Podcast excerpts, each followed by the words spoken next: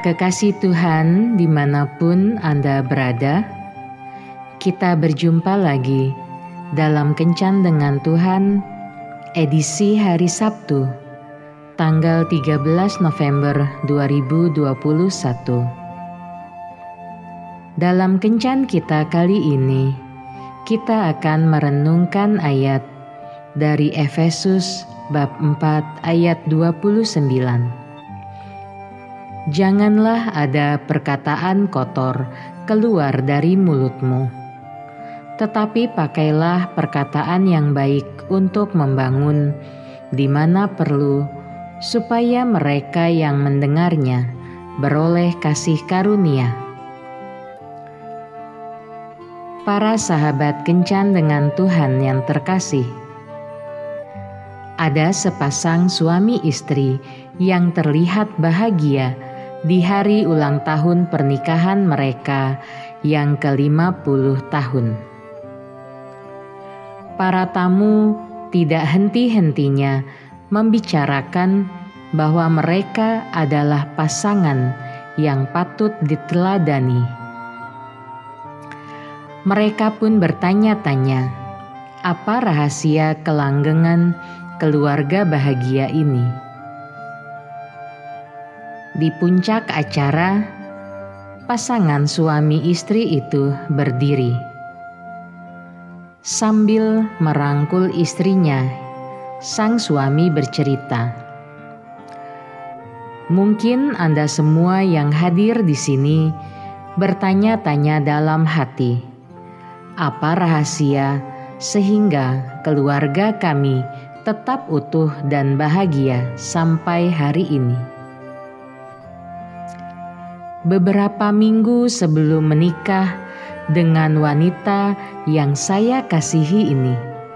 Saya berbincang-bincang dengan bapak calon mertua saya.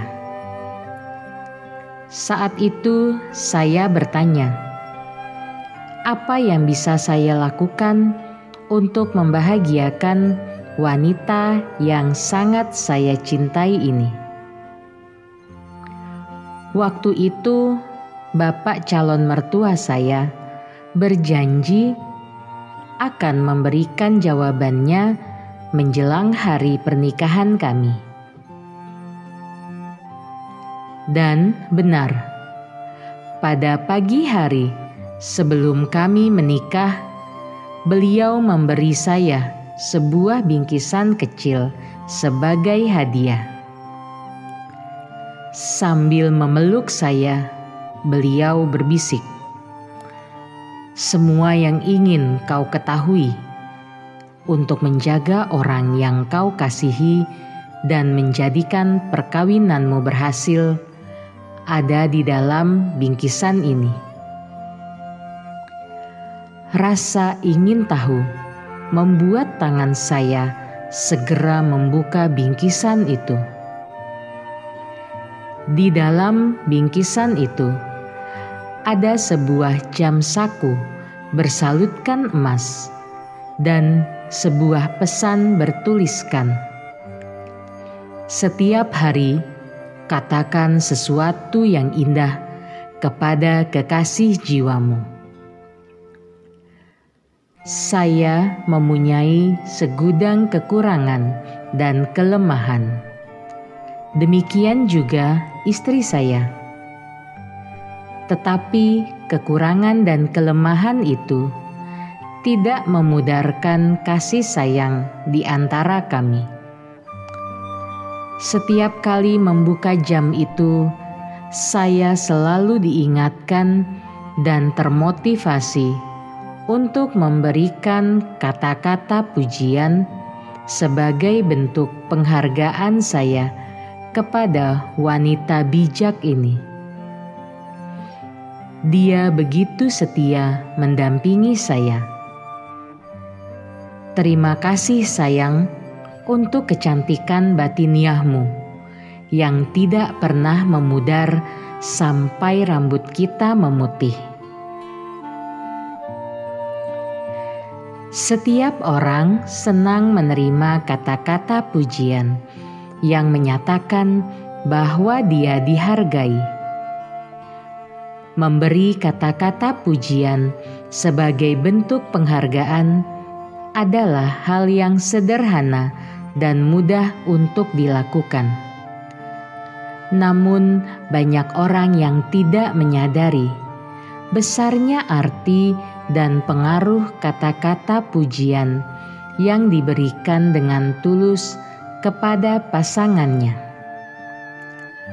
Ada banyak faktor yang menyebabkan rumah tangga retak, tetapi kata-kata pujian dan penghargaan akan menguatkan, bahkan memperbaharui tali pernikahan yang hampir lapuk dimakan situasi dan waktu. Penulis Amsal berkata bahwa kata-kata penghargaan yang manis dan membangun seperti buah apel emas di pinggan perak. Amsal bab 25 ayat 11 Siapa yang tidak menginginkan apel emas di pinggan perak, semua orang tentu menginginkannya. Oleh sebab itu, jangan biarkan apa pun menghalangi kita untuk mengungkapkan isi hati kita kepada orang yang kita kasihi. Usahakanlah agar kata-kata penghargaan mengalir dengan tulus dari hati dan bibir kita. Tuhan Yesus memberkati. Marilah berdoa. Tuhan Yesus, sungguh aku rindu untuk membahagiakan pasangan hidup yang Engkau berikan padaku mampukanlah aku untuk melakukannya, sehingga ikatan cinta kasih kami semakin hari semakin kuat. Amin.